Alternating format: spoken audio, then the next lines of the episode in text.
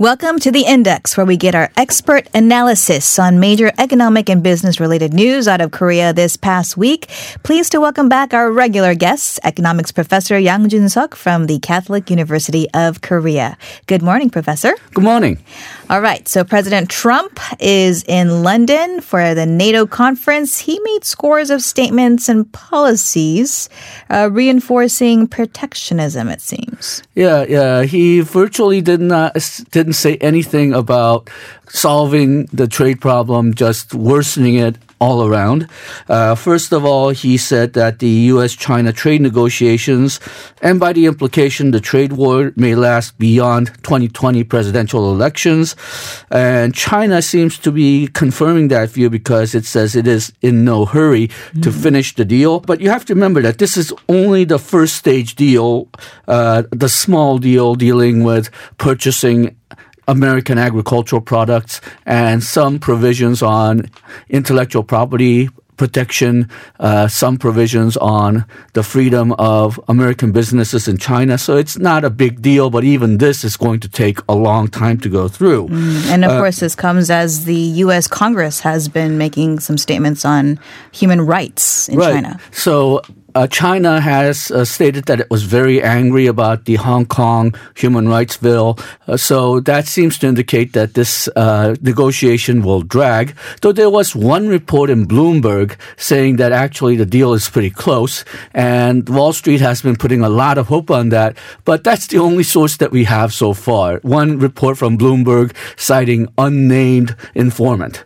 So I'm not putting too much of a weight on that. But still, uh, the uh, fact that President Trump has said that the trade war will drag on is not ha- uh, having much of a good news in the global economy. Mm-hmm. And then uh, this makes it very likely that President Trump will put uh, tariffs on additional Chinese goods on December 15th.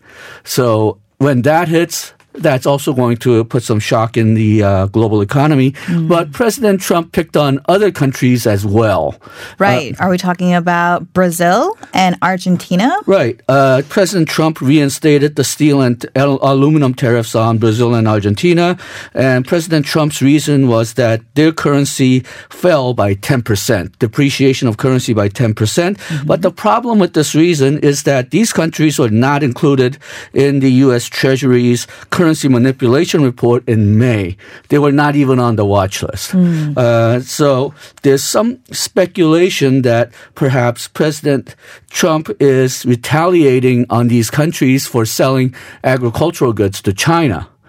But another worrying factor, and in fact, this is one that worries me even more, is that the depreciation of the currency was a result of normal course in economy. Okay. Uh, for Brazil, depreciation was the result of uh, lowering the interest rate because they're facing a recession right now. Mm. And then for Argentina, they're on the cusp of a currency crisis. Mm. So in a sense, it's not really their fault that depreciate they had a depreciation in currency, but still, President Trump seems to be punishing them for it.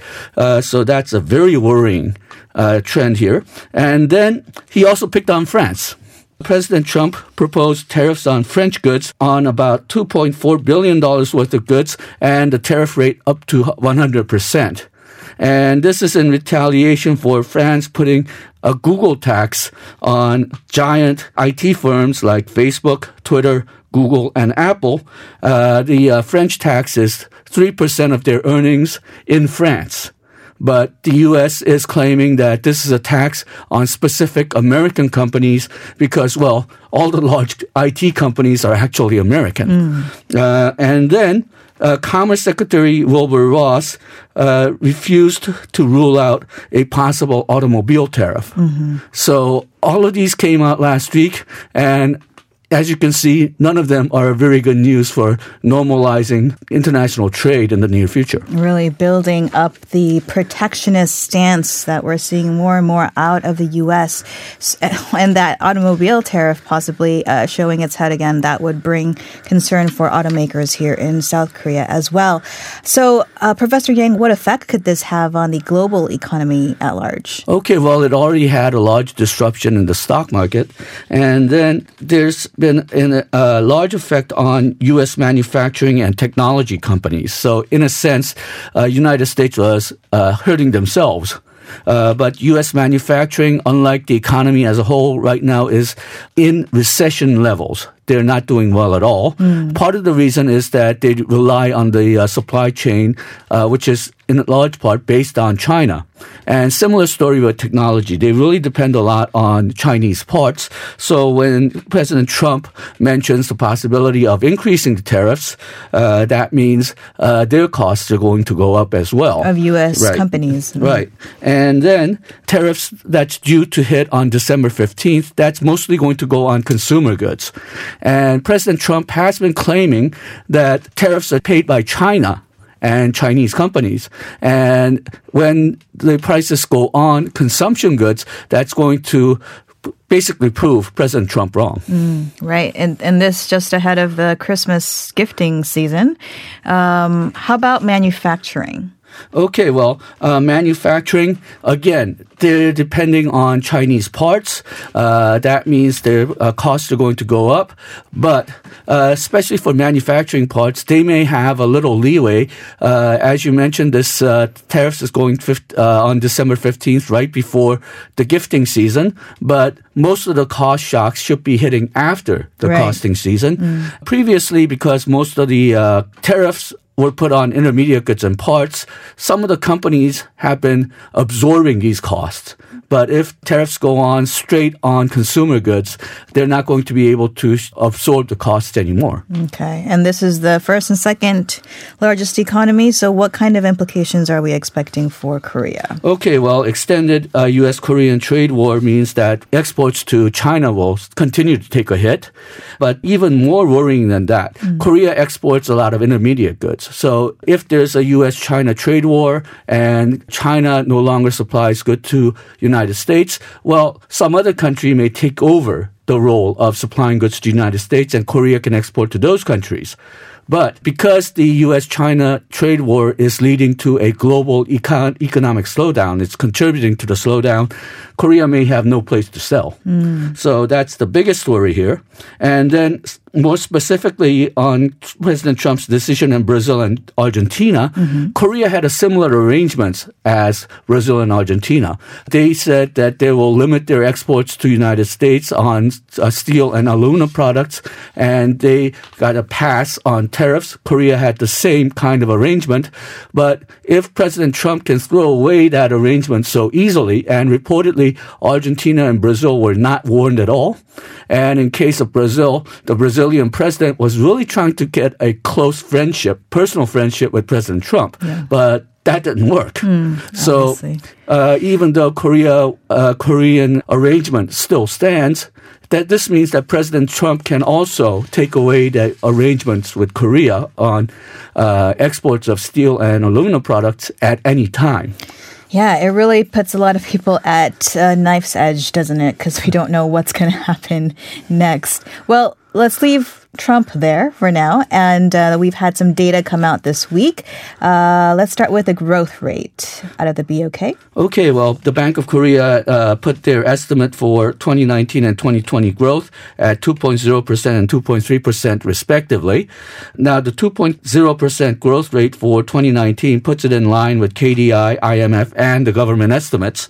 Uh, and there has been some speculation on whether Bank of Korea was pressured to keep the growth rate at 2% because the uh, Bank of Korea had been hinting that we may not even make 2%. Right. But uh, it seems that Bank of Korea believes that the increase in government expenditure will be enough to get Korea over that 2% line in the sand. Mm. Uh, so we'll have to wait and see here. The interesting thing about these estimate was that it's the same estimate as the advanced estimate. But if you look in the details, construction was revised a bit downward, mm. consumption mm. and exports were revised a little upward. So it remained basically more or less the same. Uh, it still leaves the problem of whether Korea can achieve the 2% annual growth rate. In order to do so, in the fourth quarter, Korea has to grow by 0.94%.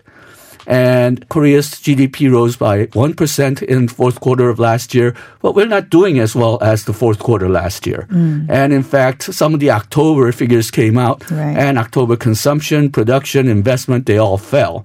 So it's going to be a big question on whether Korea can actually pass that 2% line in the sand. It does look optimistic at the moment, doesn't it? Let's go ahead and move on to consumer price index. For November, it was announced this week. How do we do on inflation? Okay, well, over the last 12 months, the uh, consumer inflation price in, uh, consumer price index inflation rose by 0.2%, and core inflation rate that excludes agricultural goods and oil rose by 0.6%.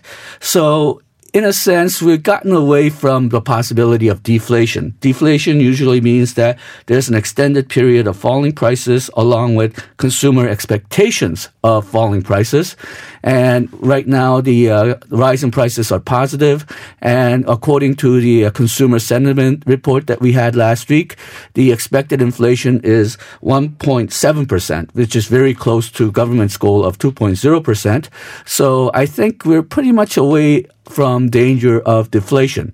But we still have a very weak demand. Mm-hmm. And very weak demand means that uh, we're going to have a tough time getting an economic recovery. Mm-hmm. Now, another interesting price related figure that was released was the GDP deflator, which is a uh, weighted average of all the goods that Korea makes. And that was in the minus. So again, we're in a deflation range, but all the goods all the price falls were concentrated on exported goods goods that Korea makes for exports. If we consider Korea uh, goods that Korea makes for domestic consumption, it actually rose. So it shows that Korean exports are really in a tough place. Okay, we'll have to leave that there. Thank you so much, Professor Young. Thank you. And that was economics professor Yang Jun Suk from the Catholic University of Korea.